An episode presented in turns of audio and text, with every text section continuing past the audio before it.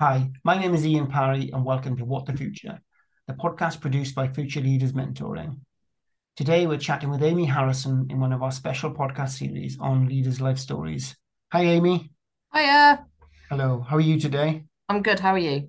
Yeah, I'm really good, thanks. Um, looking forward to this. Yeah, Um, me too. so obviously we worked together a little while at Bristol Energy, Yeah. um, and I, I certainly remember the passion you brought to everything you did there, um, and probably more than anything, how you sort of made people feel. You know, you kind of left left them with sort of an energy and and and you looked after people is what Yeah. I remember. So I'm looking forward to seeing how you got to that point Okay. What you've done since, and, and where you're heading into the future. So I'm, I'm really looking forward to this chat today. Yeah, me too. Me too. But that's thanks for saying that. That's uh, that's certainly what I want to do. So yeah, that's good to hear. Certainly. Cool. Okay, great. So let's let's jump straight in then. So um, let's, if you would mind telling our our listeners, you know, a bit bit more about who you are and what your role is today. Yeah, no problem. So um, so I'm obviously Amy. I live in Wiltshire with my partner Adam, my kitten, uh, and soon a new puppy called Alf. Cool. Um, I actually did a fine art degree at university. Okay. Um, yeah, so uh, and yeah, so I love painting, drawing, anything creative. I discovered that I can knit quite well in lockdown. So Okay. I'm always knitting. My family have got so many knitted things from me that I send to them all the time.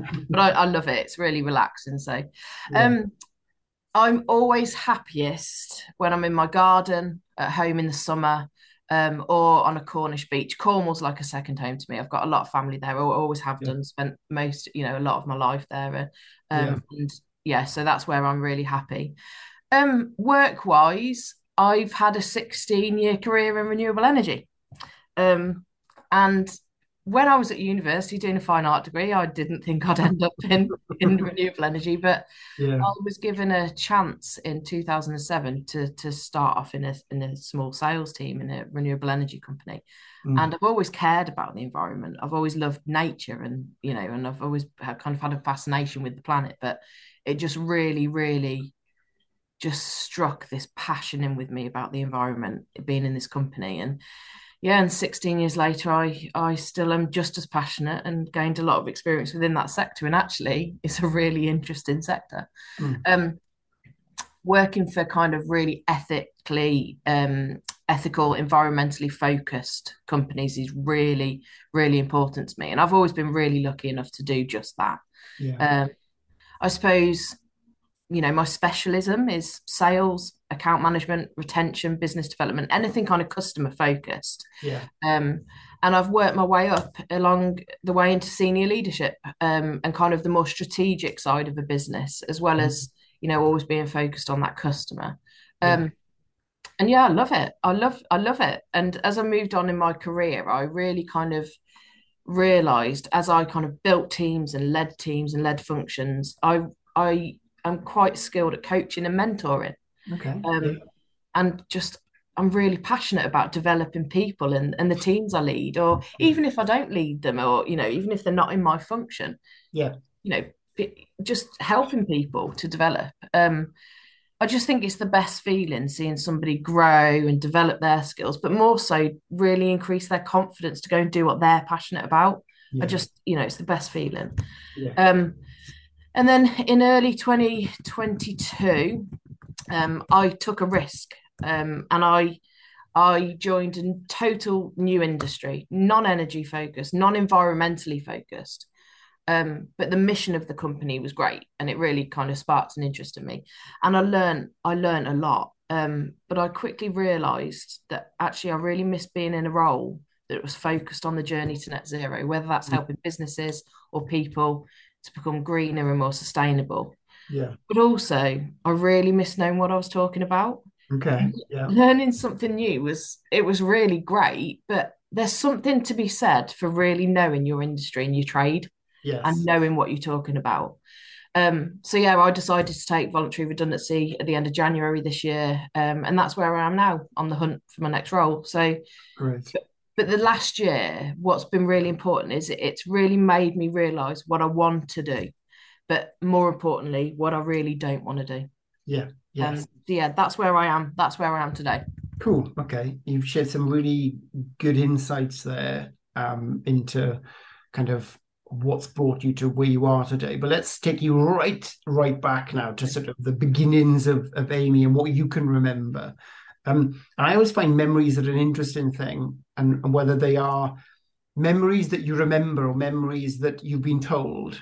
Um, and and this is a question I, I put in with with all of these podcasts because I'm really fascinated by what people remember about their their sort of early upbringing. So so what's what's your sort of first memory of of growing up, and tell me a bit more about that. So I've, I've got so I've kind of got two. One is my very first memory, is in when I was a child, a toddler, Mhm. Yeah. first memory, and then I've got something that's kind of stayed with me forever. So um so my first real memory is being in Cornwall. I don't know if you've been there to Bedruthan Steps and it's a a beautiful beach. But to in the this would have been in giving my age away now, but this would have been in the eighties. To get down to the beach, you had it was a cliffside and it was steps going down the cliff.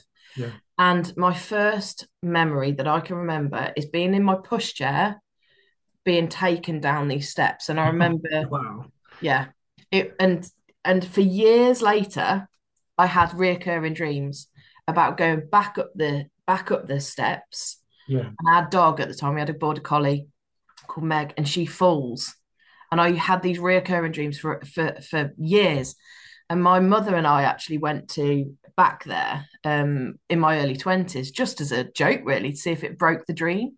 And it did. Never had it again. It was really, really interesting. It just Wow. I never had that dream again. Now I just have weird dreams about being on massive ships out in the open sea with huge waves. So I don't know what that's about it's strange. But then I guess a kind of uh an, another memory is, and I think this is what has really f- forged who I am in some ways as a person. Yeah. When I was um, doing my GCSEs, I've never been. When I was growing up, I was never. I was always much more artistic. Numbers Mhm. didn't come naturally to me. Yeah. Um, and they so when I was doing my GCSE maths, I didn't pass the first time. I got great grades for everything, but maths just couldn't do it. Yeah. And I remember thinking, well, I'm not going to give up. I'm going to do it again. I ended up doing it about eight times. I was Okay. still doing my maths GCSE. It's embarrassing, but I was still doing my maths GCSE when I was about to leave sixth form to go and do my art foundation course at college. Yeah. So I was this 18 year old going into the hall with all these 15 year olds doing their GCSEs, and I was doing it again and again and again. And it became a bit, um, I kind of became known for it in sixth form, and it came, became a bit of a standing joke. And people kept saying to me, Why do you keep trying? You're not going to do it. You Mm. can't, you know, I was always like a few marks off. And my maths teacher, he said to me, You can do it, you can do it. And and I'll never forget that.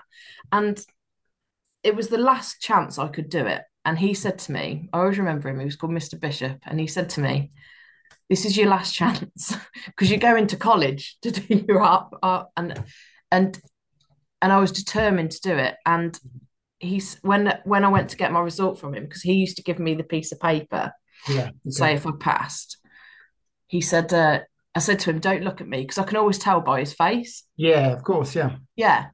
And I said, Don't look at me. So I just I remember so well going into the reception of the of the school because my sixth form was in the same school as the high school. And I remember just taking a piece of paper, going to the toilets and opening it up and seeing that I passed.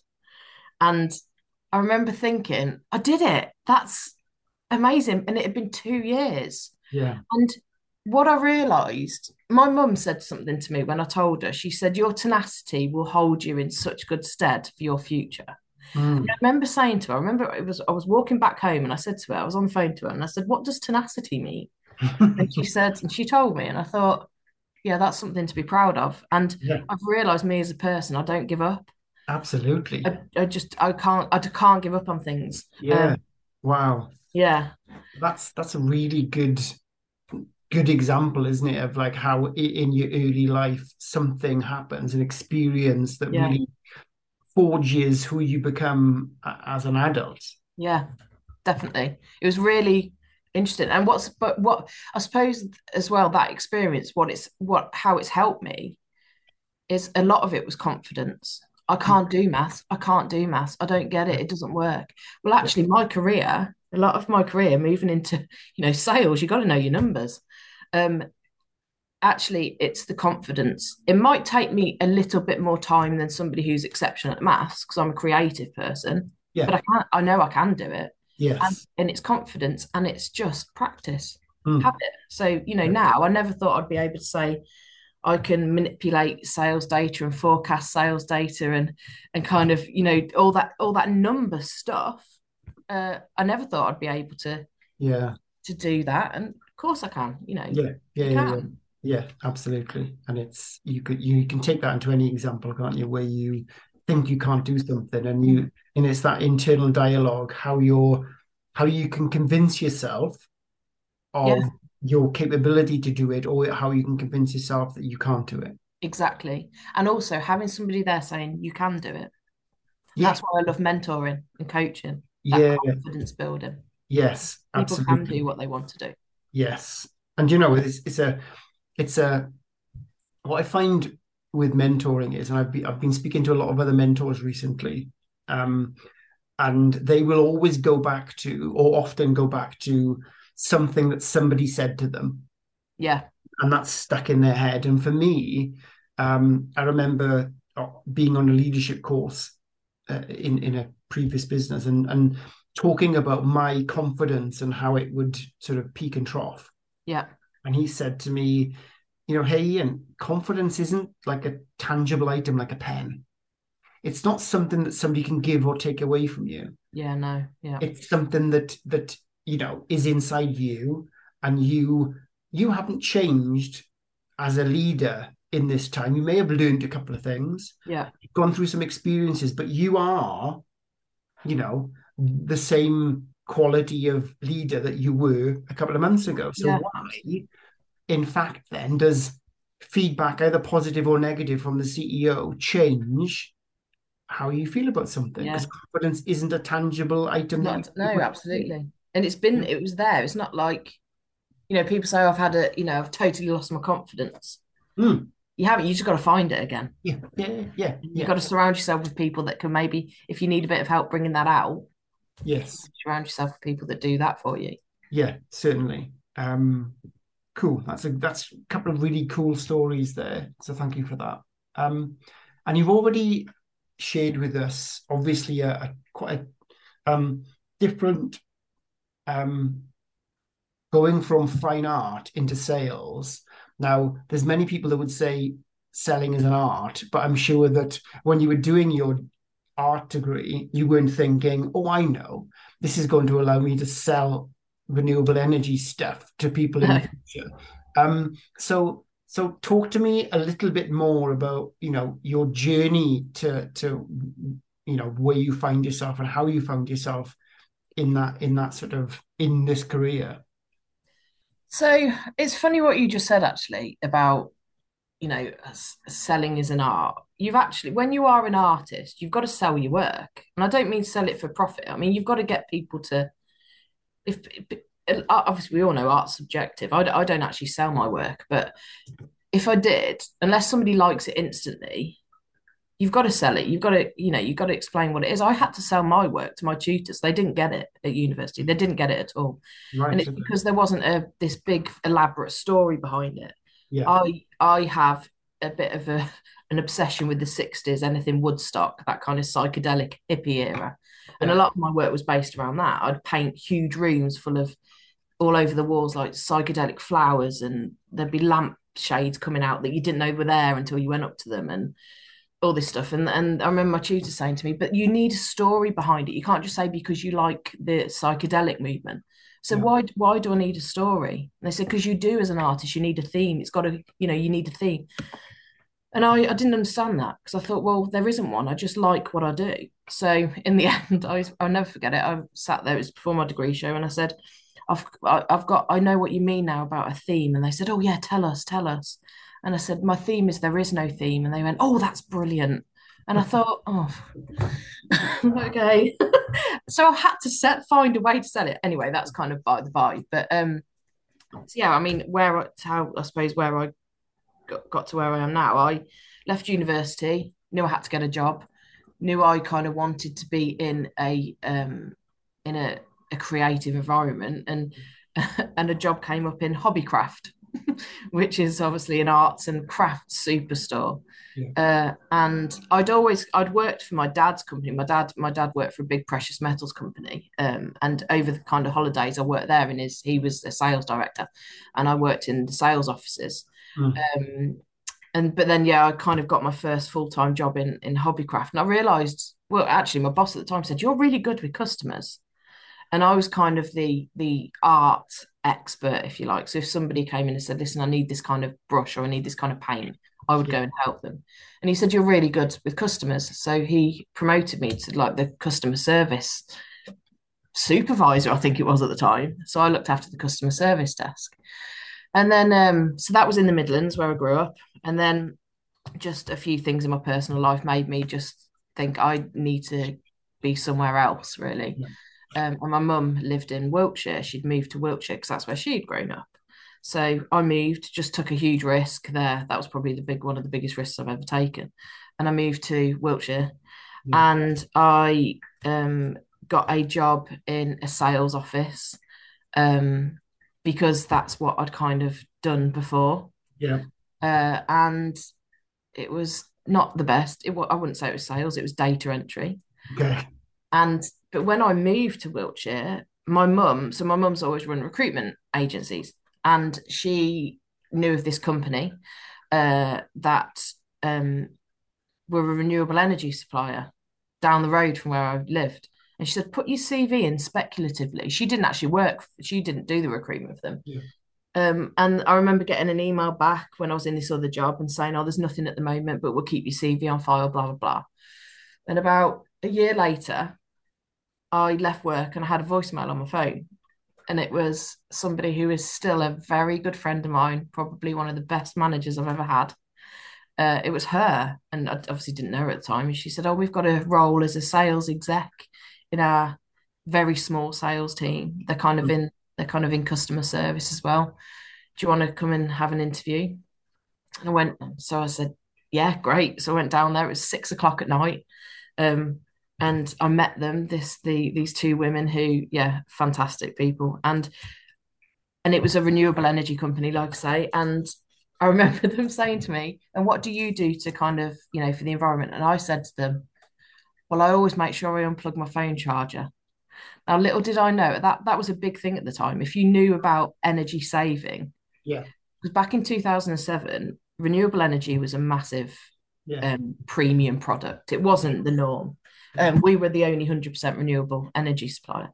So, um, anyway, long story short, I got the job and um, it was in this small sales team. And and then I was promoted to kind of customer service team leader with uh, sales being my speciality. And I went to my boss and I said, we need to we need to create a sales department here. We need to, you know, we should be we should be growing domestic customers. We sh- we should do this. We should do that. Yeah. So I got the go ahead and and I was made I think it was like sales team leader of a team of just me. I had to prove the concept. I flew the flag for a couple of years just on my own, really, yeah. just selling to customers on the phone, just you know picking up the phone to, and, and kind of working with marketing to get some leads in, and then I'd and I'd convert them and and I'd kind of yeah prove the concept, I guess, and and then as I kind of went on, I grew the team. Um, and I left that business after about 11 years. Um, and it was, you know, a, a, successful domestic team. And, you know, it was in B2C, a bit of B2B. Um, and then I went to Bristol Energy. And it was so I was I was um I was taken on there because they had they outsourced their sales team. Mm-hmm. And they wanted to see whether they should bring it in house. So I was initially on a six month contract to to assess whether the out the outsourced sales team were going to you know do do well or whether they should bring it in house um, so I kind of did all that kind of assessment and said, you know, you, you need to bring it in house. We can increase conversion rates by X, Y, Z. Um, I can build this team up, I can build this department up, which I did. So there was no processes, there was no people, there was no governance, there was no there was nothing. Mm. So I um I built a sales function and I brought a guy along with me from my old company who I'd always worked really well with, um, still work really well with. He's worked with me at three places. Um, he he's probably somebody that I'm most proud of that I've mentored since he was an 18 year old and I took him on as a sales exec and he's now a you know an account manager he's br- yeah brilliant so um and and we built this sales team together and then uh and then you know at the time it was well Amy's kind of outgrown the sales management role really because you know I've been doing it for a while now and it was actually you Ian I don't know if you remember this you said we've got this opportunity for a growth optimization manager. Mm-hmm. And that was around um, looking at opportunities around the business uh, for growth elsewhere. And and I focused on the home mover journey and to improve efficiencies and and um, stop the dropout and the ret- you know the, the retention of customers. But it was quite it was quite short lived because then um, I was approached for the for a role looking after the B two B team. yeah. Yes. So, and that to this day is probably one of my favourite jobs. It was brilliant. So, at the time, the B2B team were a loss making team, really. Um, and it was very broker heavy anyway. So, I, I said, listen, we need to create this relationship led um, model, sales model based on trust, based on partnerships with customers, double down on Bristol. Um, totally changed the strategy and the way we do things, um, which I did. I was really proud that um, you know kept everybody in the in the in the roles. It, people were just in the wrong jobs, so we kind of moved things around. Yeah. I put a kind of senior management structure in place, focusing on on the customer journey. So you know, I looked after business development, sales, account management, and operations. And we did really well, really, really well. And it was such a great bunch of people. Um, I loved it. And then unfortunately, as you know, Bristol Energy got sold. Um, So, and then I found myself at another um, energy company that were constant that concentrated on heat pumps. So I looked after the sales department there, and I loved it. It was the company I was so invested in them, um, and it was they they was they were a really real ethical company, really mm. fantastic. Yeah. And it was quite a green team when I looked at when I took on the role. Um, so I, you know, I took them through a six months external sales training, developed them, coached them, a lot of coaching and mentoring, um, obviously increasing the sales, all that good stuff. Um, and yeah, I did. I, you know, I wasn't looking at all to leave there, but then I got approached by a guy that we both worked with at Bristol Energy briefly, um, and he'd started a company with a few people, um, and it was non-energy, um, but a really good mission. It was about saving people's lives. Um, in social housing. Great, great company, really good ethos. And I thought, you know what? I'm going to take a risk. I'm going to give it a go. Um, and I did. And I was there for a year and I learned a lot. Um, but like I said earlier, I missed that environmentally focused role. Yeah. Uh, and I missed knowing what I was talking about. um, and yeah, so that, and then, like I say, I took voluntary redundancy and, and now I'm looking for, for something else. Yeah. Yes. Um, and listening listening to your your you telling that story or retelling that story, there's a couple of things that kind of really jump out to me. One, um, clearly, whether it, whether it's customers or people in your team or just people around you, obviously you're good at communicating to people yeah. and finding things that work for different people. Yeah you know, and and you know, you can replace the word customers just with people? Yeah, definitely. Yeah, just communicating to those people. I've got something. I think you're gonna get a value from it. Let me explain yeah. what that thing is, and whether that's a job, um, how to be better at your job, or a product. It's all the same thing, and I think that's totally. clearly what what you've learned and what you've become, you know, very very good at along the way. And I think if you're in if you're in and I, I also think you know sales sometimes gets uh you know it's it's a bit of a dirty word and you can yeah, totally. as you know account manager business development client all mm. these other things but ultimately you know it it's still the art of of speaking to people and engaging people and telling a story. Exactly. And people, I'm a firm believer in everybody is human. Whether you're a CEO of a company or the facilities manager or whoever you're speaking to when you're trying to sell your product, they're a human being. They can see through sales tactics. And of course, you know, there is an art to selling. Absolutely. But and and I'm, you know, you have to use those tactics. I don't like the word tactics, but you have to use those skills that you've honed. Hmm. But those skills for me should be about making sure that what you're offering to this person is the right thing for them and being humble about it and and um, treating them as a human. I don't want I don't don't like salespeople as a rule because they've got a bad rep because there's some terrible people out there. Yes. Um, yeah. But I've always been very clear that that's why working for ethical companies has been very important to me. Yes, absolutely. I'm an ethical. I'm a. I wouldn't even call myself a salesperson. I'm a customer person. Yeah. Um, yes. Yeah. And and and thinking, you know, what you've obviously already been really clear about um, being tenacious and and that being a bit of a life lesson for you, and and that's stuck with you, obviously.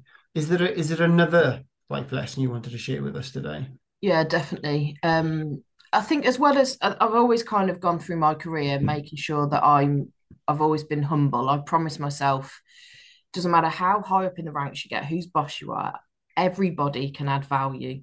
Everybody should be listened to and you can learn from everybody else. Hmm. So that's that's certainly something. But I think the biggest life lesson that I've learned, um, without a doubt, is self-awareness the art of self awareness, the skill of self awareness, whether that be of your behavior, your strengths, your own weaknesses, the impression you give.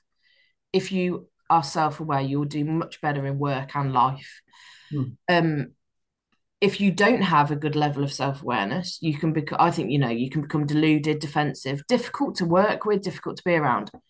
And I learned that very early on. It was two, I remember it like it was yesterday. It was 2009 and it was very early on in my career and someone who I worked with, who I had a massive amount of respect for, we got on really well. She told me that I'd become defensive, okay. and I was starting to become difficult to work with, wow. and uh, it was difficult to make decisions together at work. And we were co- kind of both in middle management, if you like, but very both new to it. Um, and it really hit me like a steam train because I thought, you know, I was a joy to work with. I got on with everybody. I was really passionate and da, da.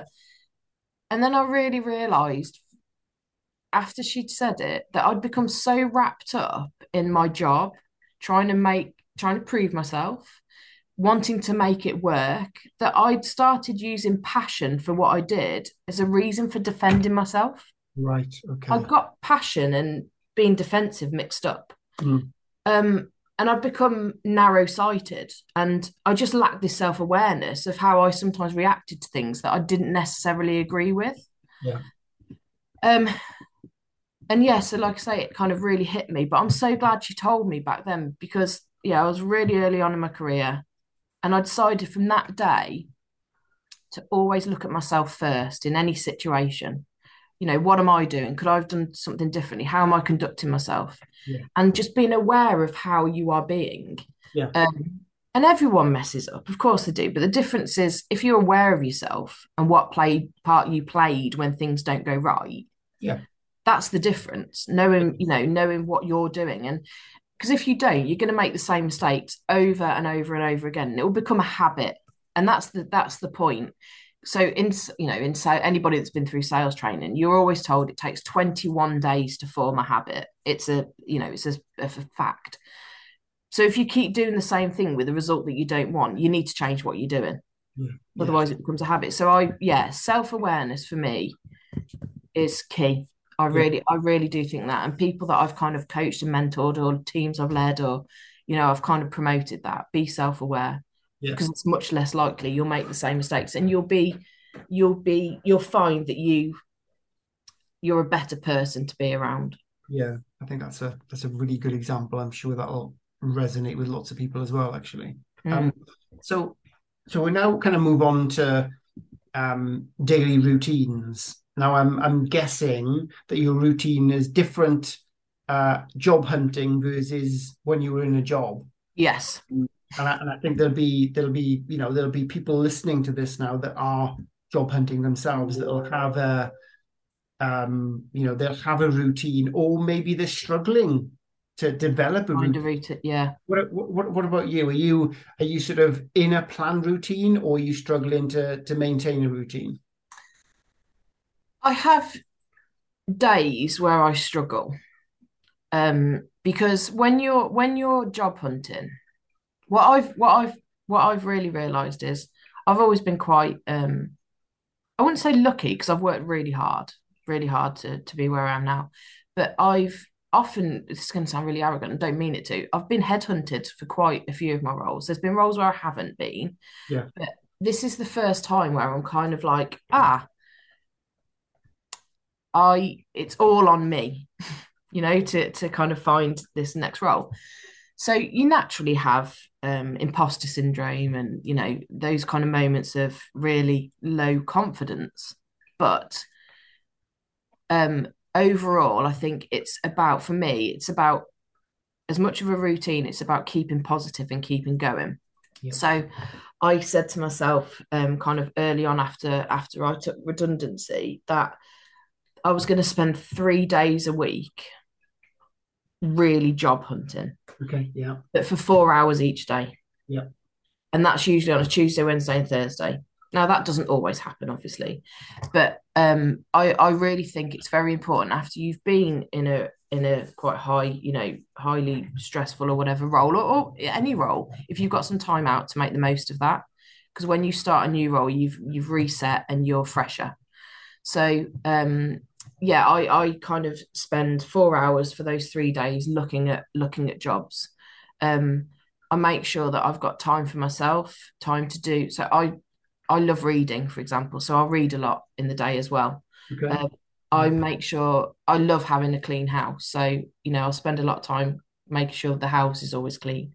Um, but always make it being strict to myself to to make sure that I'm spending these three days, four hours a day job hunting.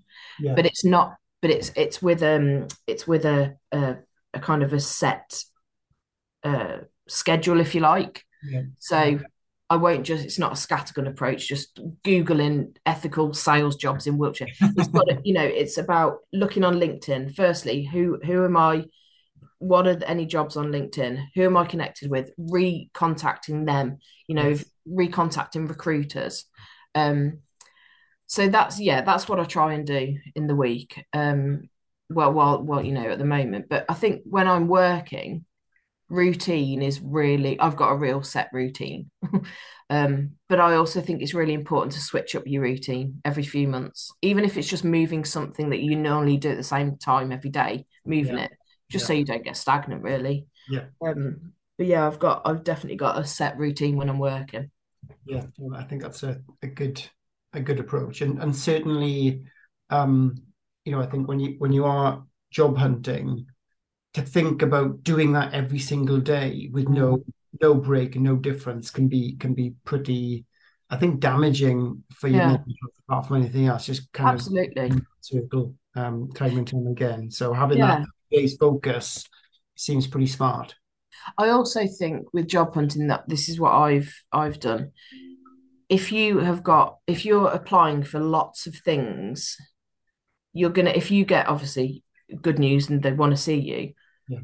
Uh, that happened to me a few a few couple of weeks ago, and I had a week of all these chats, and I and it got over. It didn't get overwhelming. It got confusing.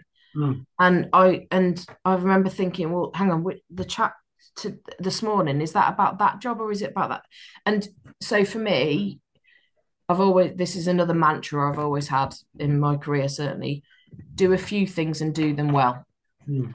Don't do try and do loads of things and do them, you know, only at fifty percent. Yeah. So Yeah. have a few things in the pipeline each week so that you can really concentrate on Yeah. and really get into the the role and what you're going to need to prepare for an interview and all that kind of stuff. Yeah, yes, I think that's um that's a good thing to to follow. Certainly the, you know, how can you how can you have a really good conversation with um, you know, potential em, employer, Yeah. and, and have done the research, and and also being authentic with your passion and interest. If you've done it twelve times already that week, it, it can be quite quite difficult to keep saying, "I really love to work with you."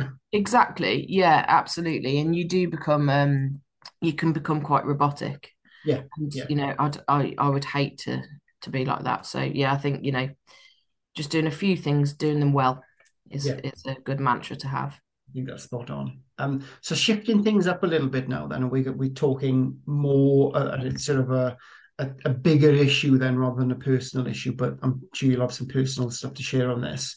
Um, do you think that that bias will be removed in in in your generation, or do you think as humans we will always have an element of bias um, in in how we do things?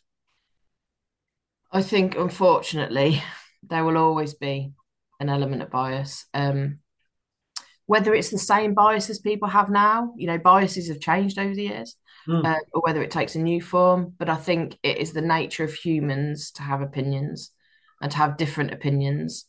And yes, I think in some ways bias will always exist. Um, I've been thinking about this actually quite a lot recently about I've always been really lucky that the companies I've worked for, being a woman isn't a thing. okay. It's not a thing. I've, I've been really lucky with that. Yeah. Um, and sometimes I've heard women say, "Oh, you know, at board I've had to scream louder," and I've thought, "Really? Or is it really? Is it really like that out there?"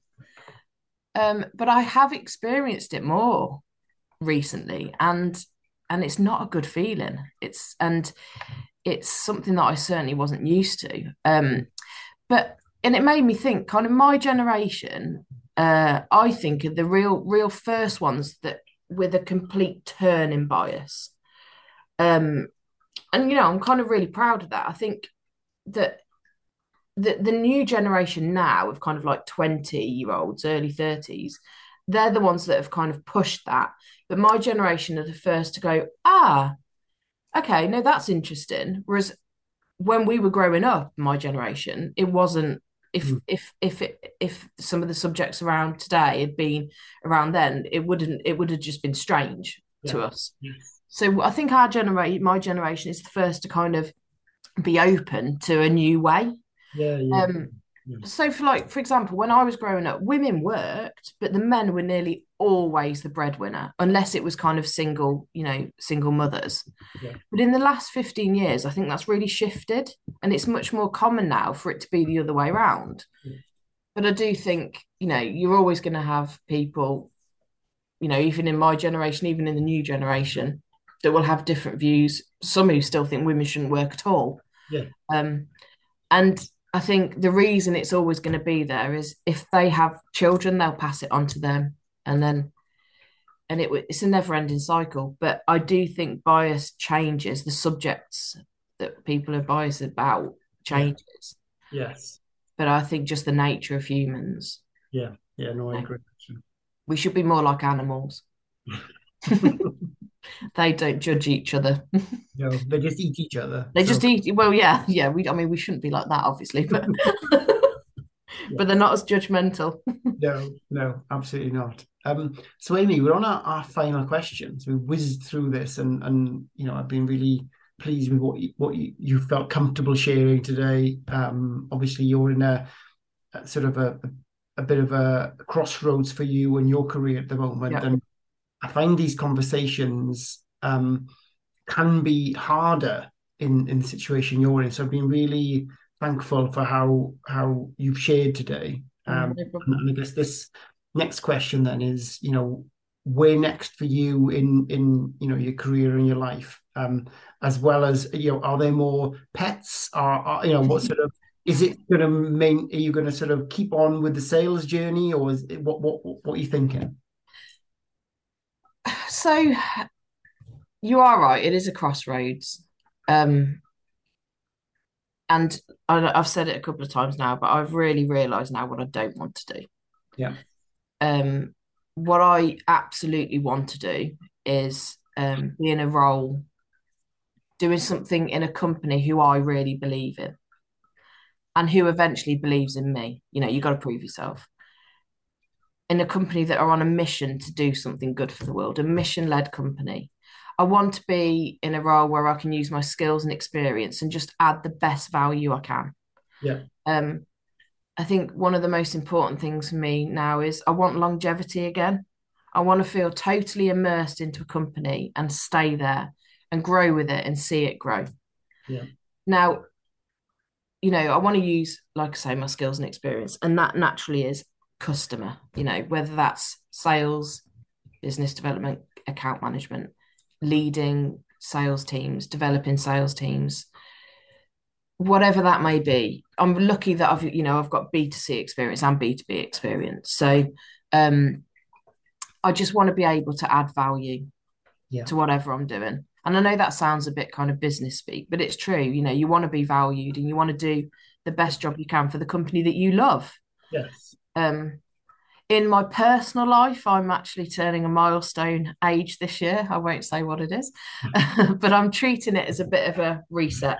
Um, Yeah. kind of, I, you know, I, I age doesn't bother me. People go, "Oh God, I don't want to turn that age." It doesn't. I, I find it exciting.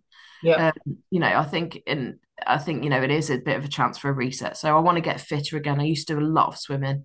Um, I want to get outside more. I want to explore more of the UK. I'm absolutely terrified of flying, so the UK is on my doorstep. I will go abroad again, but um, yeah, I'm not looking forward to it.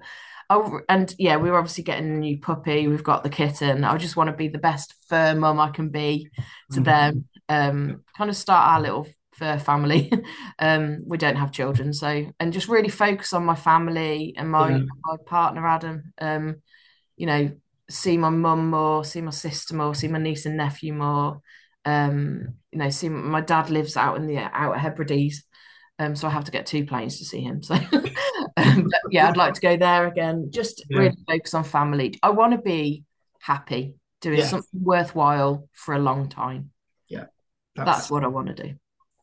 great. And that's a that's a real good point to close off, I think. Yeah. Um, you know, a really good summary of the journey that you've been through as well as where where you want to go next. Um, so thanks so, so much for sharing today. Um, Thank you. know, there'll be so many people that will be listening to this that will pull out loads of things that you've said that will really resonate with them or inspire them to consider what they're doing um, and and sort of learn from the experiences you've been through. So thank you so much, Amy. No problem. Thank you. No, it's been great. Really enjoyed it. Cool, thank you. So, as always, thank you for choosing to listen to What the Future. If you enjoyed this episode, then please hit subscribe and tell others about us. And finally, we've we've talked a, a good amount about mentoring today, um, but obviously, Future Leaders sees this as a hugely valuable step on the leadership journey, and we're here to help make a difference. If you feel the same way, then please get involved. Tap the join us button on our webpage, which is www.futureleadersmentoring.com, and follow us on LinkedIn to jump in on our discussions. And for now, goodbye, and we'll speak again soon.